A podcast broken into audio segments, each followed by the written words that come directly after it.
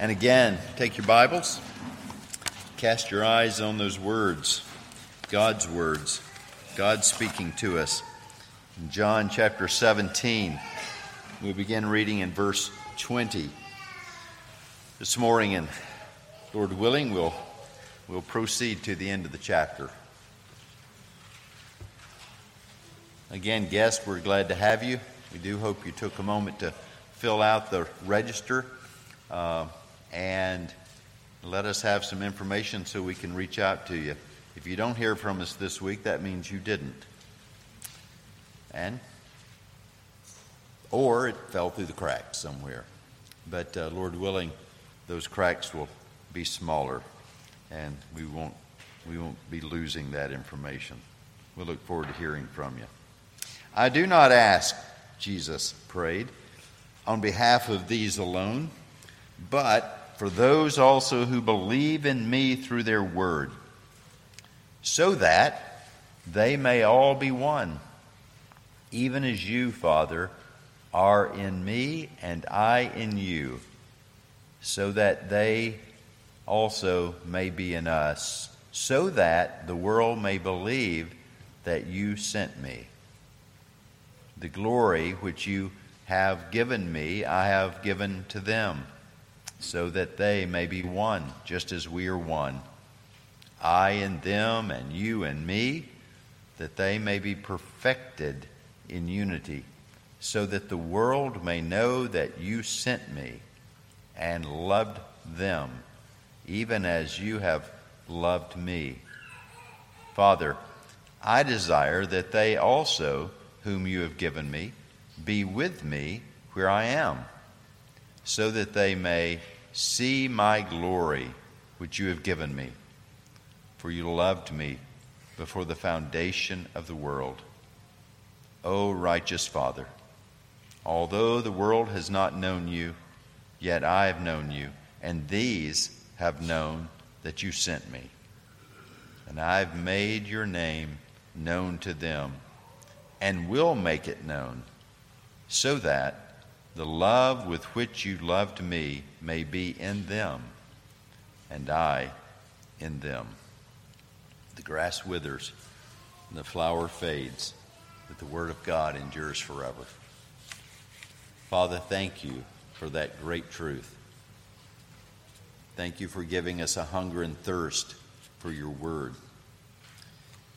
With the psalmist, we, we acknowledge your word is as sweet as honey. It's wonderful. We can't get enough of it. We pray that you would give us a greater hunger and thirst, that your Spirit might illuminate our minds even now in this hour, in this brief moment, that we might not leave as we came, but we'd love you more. We'd realize our, our union with you more. We'd realize that we are reflective agents on this earth of your glory. And this we ask in Jesus' name. Amen. This latter part of the prayer is, uh, without a doubt, uh, the most uh, remarkable and the most uh, incomprehensible of the whole prayer if you were reading along, as you should have been, then you probably were quite perplexed by some of this. And you read it and thought, my goodness, I don't even know what this means. I mean, I know what it says, but I don't really know what this means. Perhaps you read it ahead of time, as many of you I know do in preparing for the Lord's Day. You do prepare for the Lord's Day. Uh, that's a given for a Christian, that's not an option. And uh, you probably read it and thought, whoa, this is, this is, uh, this is above my way of thinking. That would have been a very Pauline way to approach this and understandable.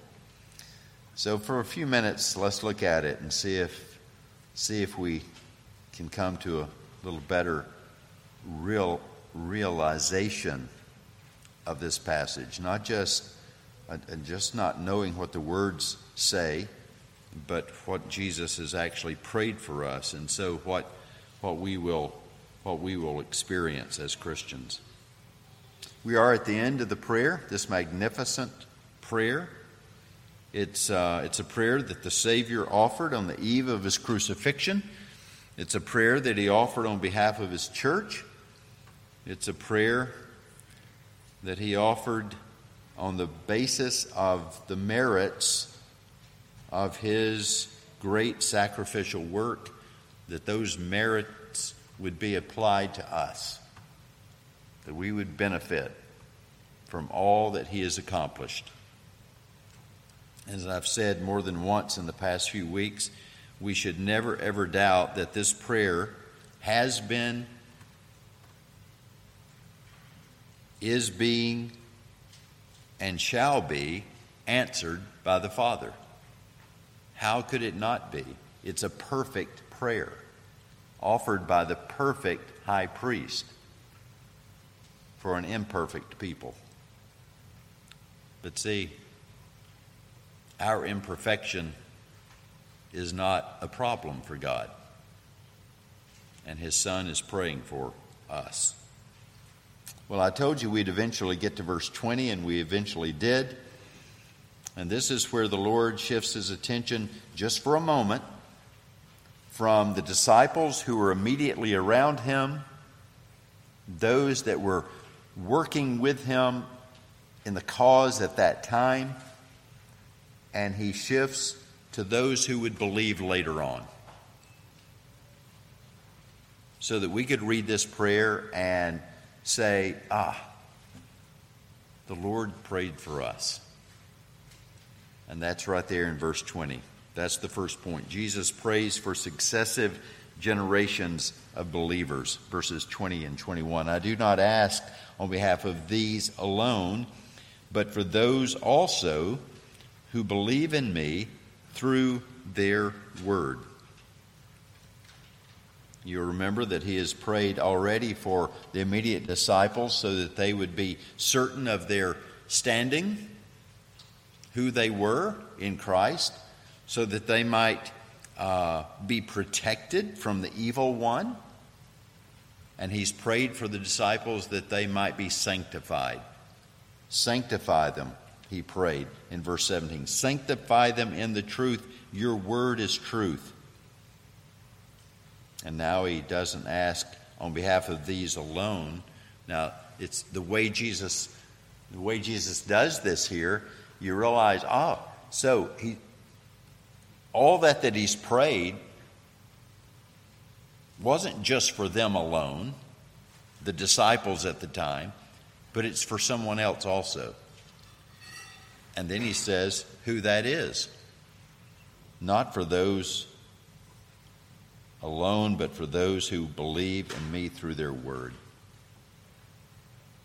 So all of a sudden, everything he's prayed beforehand becomes applicable to, to us, those who believe the preaching of the apostolic succession. That's who he's praying for.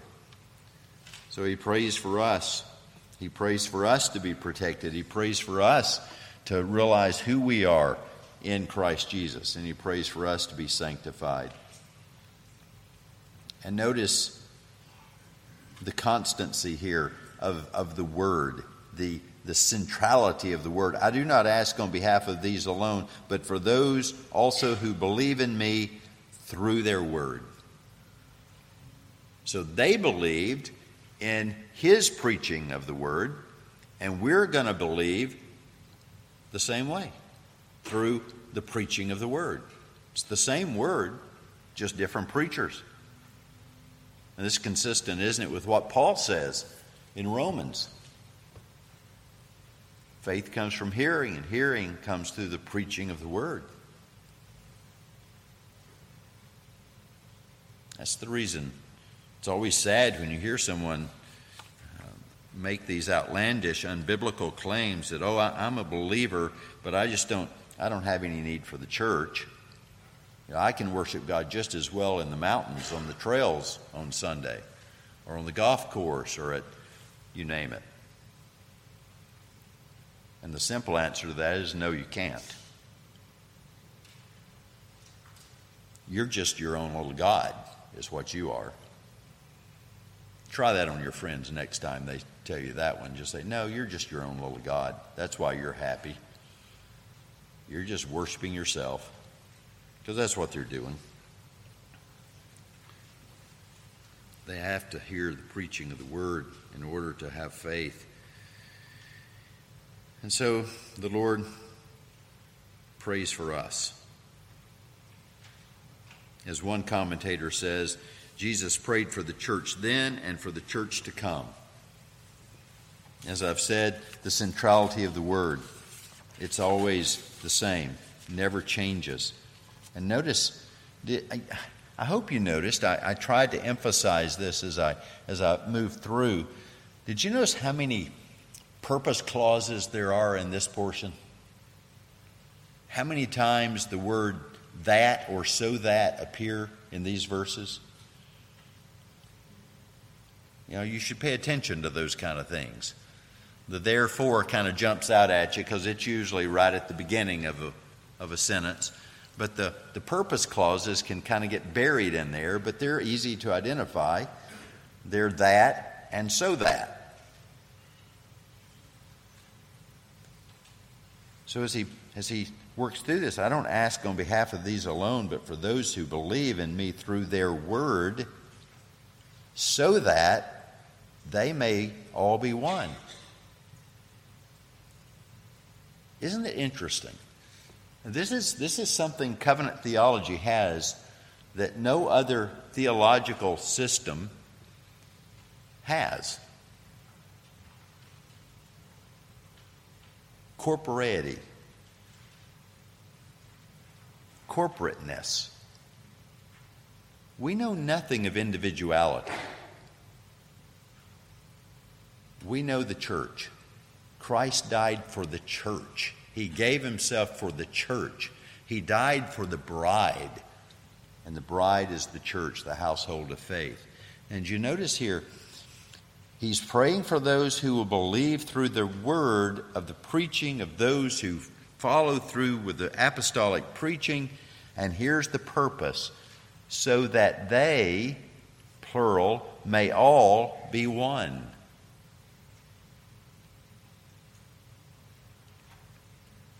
This is not about one being many, this is about many being one.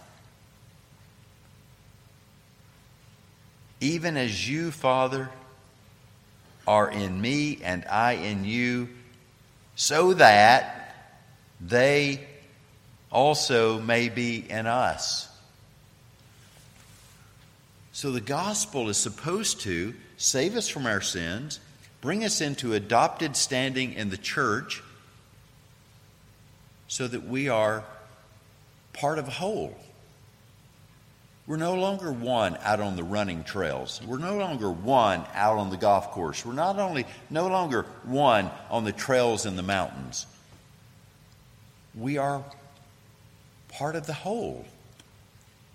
The one, even as you, Father, are in me and I in you, that they also may be in us. So the purpose is for us to all to be one so that we may all be in Him.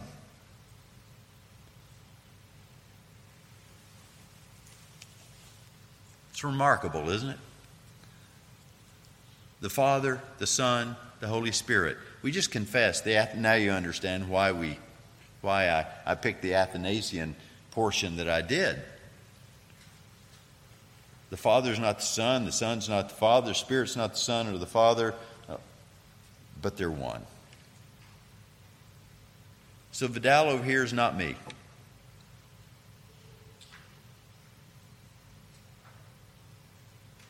Aria back there is not Malia, but they're one in Christ. We're one in Christ. Just as the Father and the Son, the Holy Spirit are one, and you can't divide them.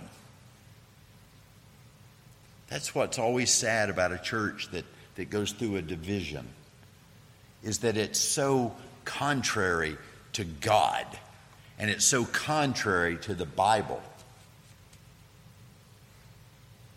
That's why you fight hard and long not to leave a church.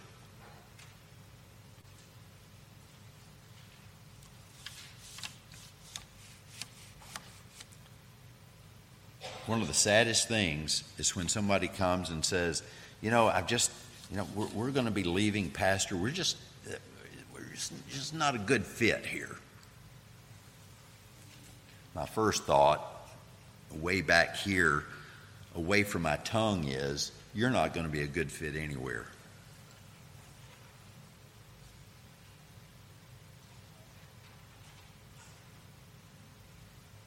But that never comes out.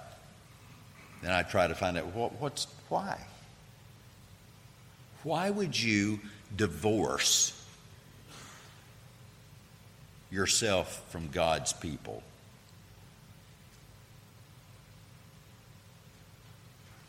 I mean, think about it. That's, that's what's happening. Because we took vows. Jeremy and Brandy took vows last Saturday till death do us part. You hear people stand here at the front all the time taking vows.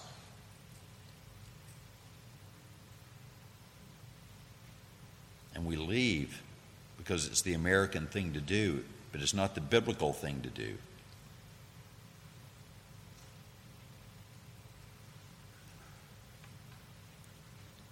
We are united to Christ, and through union with Christ, we are united to one another, and we're united to one another, we're united to Christ and to the Father and to the Spirit. And did you notice what the whole purpose, the, the ultimate purpose in, in these two verses is? So that we might say this is the this is the pragmatic purpose, if you want to put it that way. The theological purpose is that we're united to one another, we're united in God, in the Godhead. Now, we're not united in essence like the Son's united in essence with the Father, and the Father with the Son, the Fa- and the Son and the Father with the Holy Spirit, but we're united spiritually, okay? Don't get into this thing where suddenly we, we're beatified. We somehow share in the Godhead. We've got the essence of God in us. That is a world religion view that's not biblical. It's a spiritual union, not an essential union. It's important to keep that in mind.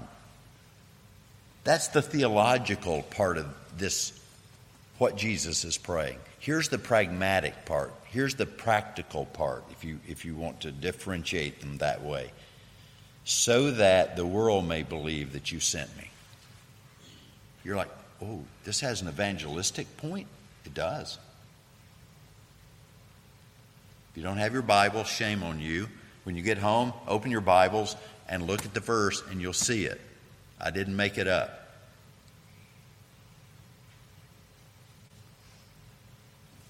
Our unity with one another and our unity with God will draw people to Christ so that the world may believe that you sent me.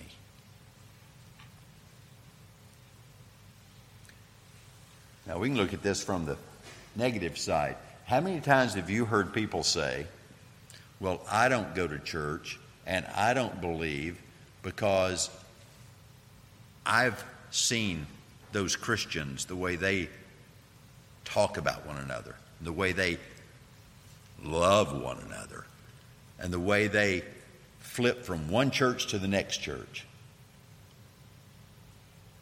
Everybody's heard that story, right?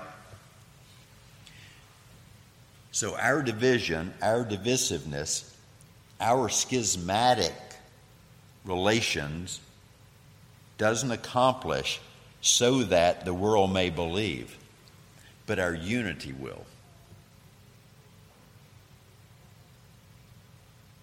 He moves on. The glory which you have given me, I've given to them, that they may be one just as we are one. Now he's shifted. He's no longer talking specifically. Now he's gone general again. He's prayed for the individuals, the disciples around him, and now those who will come through the preaching of their word. And now the glory which you have given me, I've given to them that they may be one just as we are one. I and them, you and me, that they may be perfected in unity, so that the world may know that you sent me and love them even as you have loved me. So, here, point I want you to get the unity, the unity that Jesus is talking about, and the effect it will have on, on the outreach of the church into the world isn't just a localized unity in other words, it's not just for us in this room, but I'm, I'm just, I'm, I'm as pleased as punch, as they say, to be able to say that we're united to our friends down the hill, literally, down the hill at Oak Ridge Baptist Church. They believe the Bible, they preach the Bible. We have some differences on some, some tertiary matters.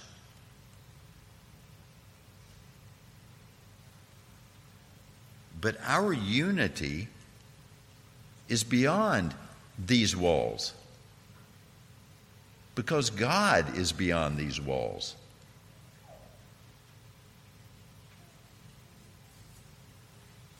We need to never lose sight of that. And you, you now it's getting even more confounding, isn't it? We're not just united spiritually, not essentially, but spiritually to one another, to Christ, to the Godhead. And that is going to be an important part of our ministry out into the world. It's essential to the ministry of the church that we have a spiritual union and unity but then he brings up this glory thing the glory which you've given me, I've given to them. Really?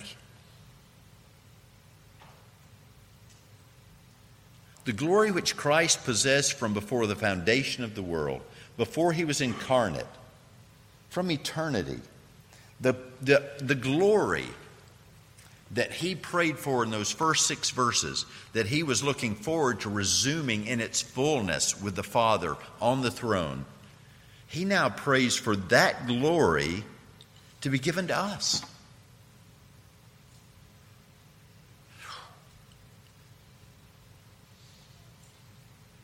You say, well, how can that be? Because when we looked at those first six verses, that glory we learned was Christ exaltation, his being praiseworthy, his being. So we're supposed to be praised? We're, sup- we're exalted? Like Jesus? Well, no, obviously not, is the answer to that. Because we're, we're creatures. We're not the creator.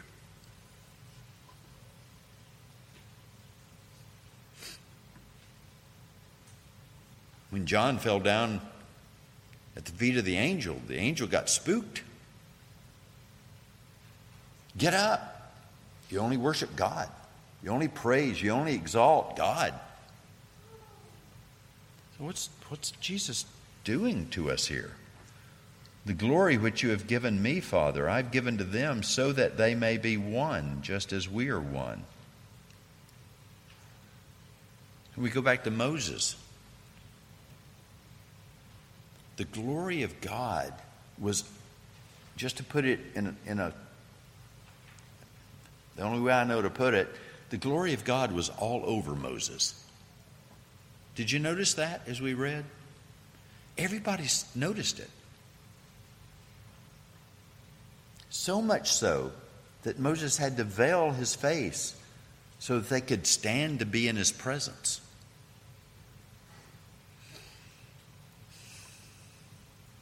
Because Moses was reflecting the holy, holy, holy one that he had been with.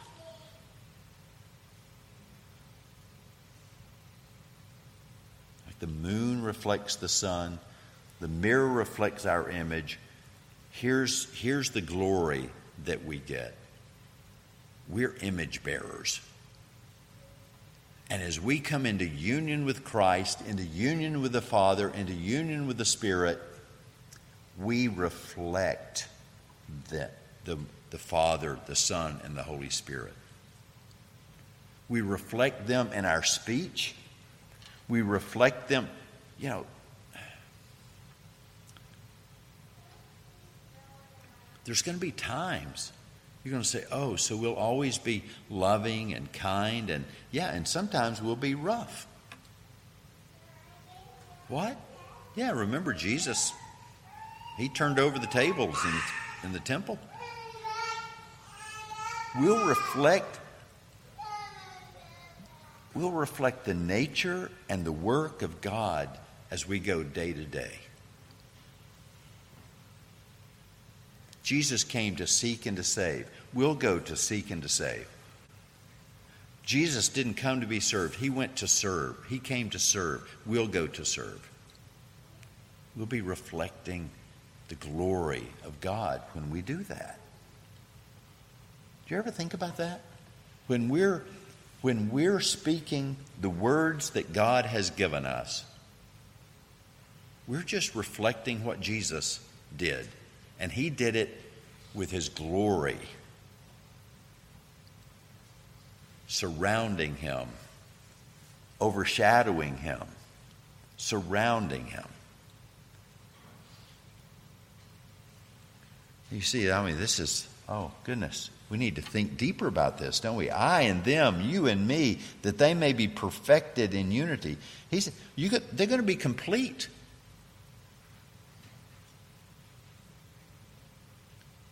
That's what perfection means completeness. So that they may be perfected. And he doesn't pray, do you notice he prays that they are? I and them, you and me, so that they may be. And the tense there is accomplished. It's a done deal. This is who we are. We're unified. We're in unity with one another. We're in unity with God. And one of my favorite, it helps you understand so many things uh, Revelation chapter 3 and that last letter to the seventh church, message to Laodicea. He who overcomes, talking to the church, he who overcomes, talking to the church again, overcoming, persevering to the end, I will grant to him to sit down with me on my throne, as I also overcame and sat down with my Father on his throne. This is it. This is what John's talking about. John knew exactly John, don't you know when John recorded this in Revelation chapter 3 that he, he, he thought about this passage? Christ is in glory, in session with the Father on the throne. The power of the Father, seated with the Father. And John would have thought, I and them, you and me, so that they may be perfected, so that the world may know that you sent me and loved them. Oh my goodness. Jesus prayed for us to be with him where he is. I desire that they also, whom you have given me, be with me where I am. That's, that's the ultimate Revelation 3:21 is the ultimate fulfillment of this prayer. But in the meantime, what does Paul say in Ephesians? We are seated with him in the heavenlies. Physically? Literally? No, but spiritually we are. Our citizenship is in heaven. That's how we share in the glory of Christ right now. Not just in the way we do, but in who we are. United to Christ. Is this about to blow your little brains like it did mine for the past few weeks? Because we think about our union with Christ and we're just tickled to death about it, so happy about it. But then we think, man, that means that we're, we're sharing in the glory of Christ. The glory that the Father gives to the Son, He gives to us. Yeah, and it gets more.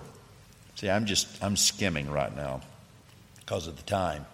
Did you notice the end of verse 24? Father, I desire that they also, whom you have given me. Notice back to the whom you have given me theme. Very particular, right? We're not generalist, we're particularist. Jesus is particular. That's why we are.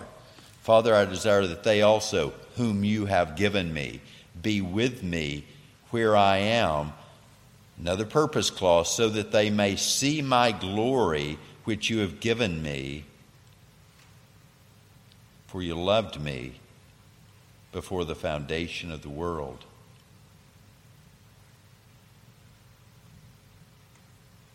Okay, the Father loved the Son before the foundation of the world.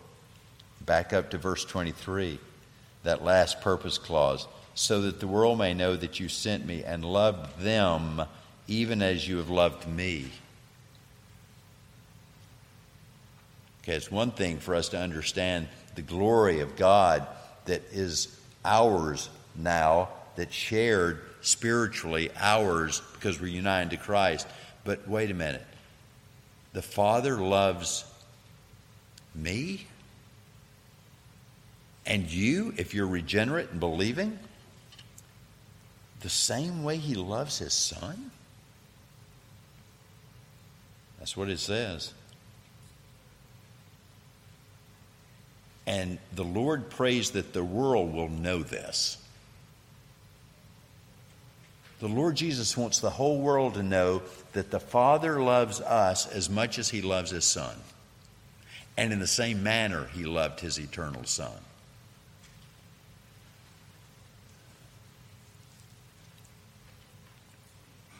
Next time you, you, you, you slip into one of those modes of, uh, well, I, I, you know, I'm struggling with my faith. Is my faith strong enough? Is I, am I really saved? Is Jesus really the Son?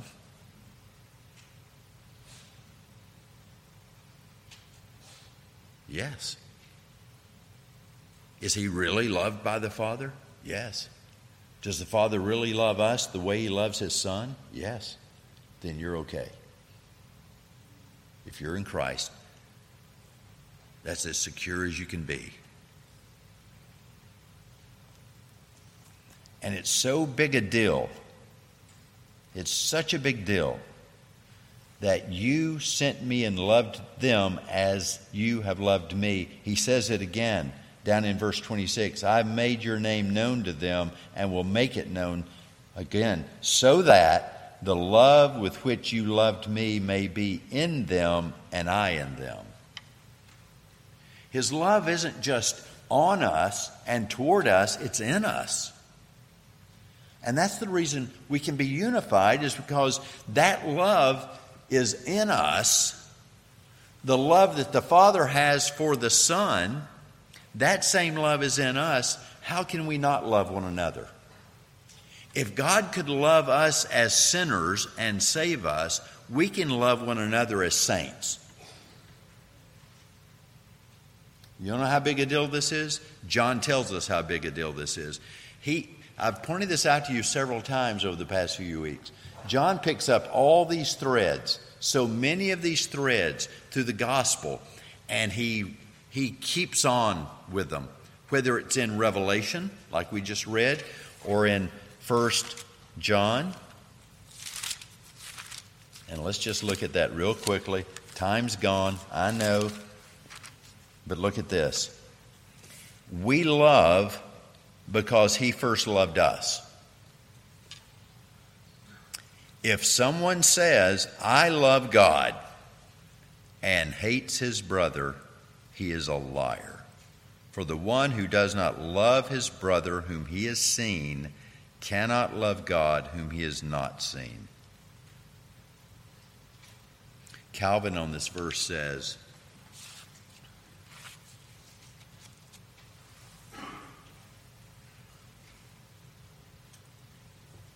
How can we love God if we do not love the very image of God? You understand what Calvin's saying? We bear the image of God. How can you look and say, "Well, I don't I don't love I don't love Sean back there."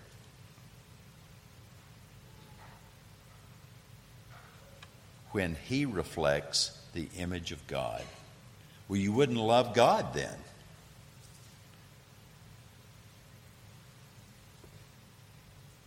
That's what Calvin's saying. That's what John said. John got it from Jesus. That's how important it is for us to be in unity, in love with one another, and beyond the walls of this church. And oh, by the way, O righteous Father, although the world has not known you, yet I have known you, and these have known that you sent me. And I have made your name known to them, and will make it known, so that the love with which you loved me may be in them, and I in them. And don't forget the purpose clauses above that say, Our ministry. Our ministry, as Paul calls it in 1 Corinthians, of reconciliation. Our ministry of evangelism depends on this, y'all. Jesus has already said that the world will know us by the way we love one another.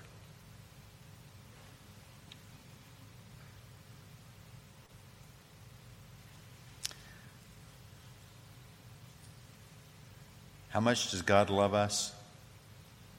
Well, He loves us like He loved His Son. One commentator says, you know, it's one thing for Jesus to say that he loves us so much that he will be with us. We saw that in John chapter 14. It's another thing that he loves us so much that he'll be in us. And that's the love of God for his people. So, how loved are you? And the answer to that then will be the answer to how much do you love one another? And how much do you love others in general? Because you're going to love them the way you're loved. He first loved us. Father, thank you. This is a this is above our our, our, our ability. Give us your spirit to help us understand these wonderful truths. And may we leave this place not only theologically thinking about these things, but practically living them out so that others may believe that you sent the Lord Jesus Christ to save sinners. And we pray this in Jesus' name. Amen.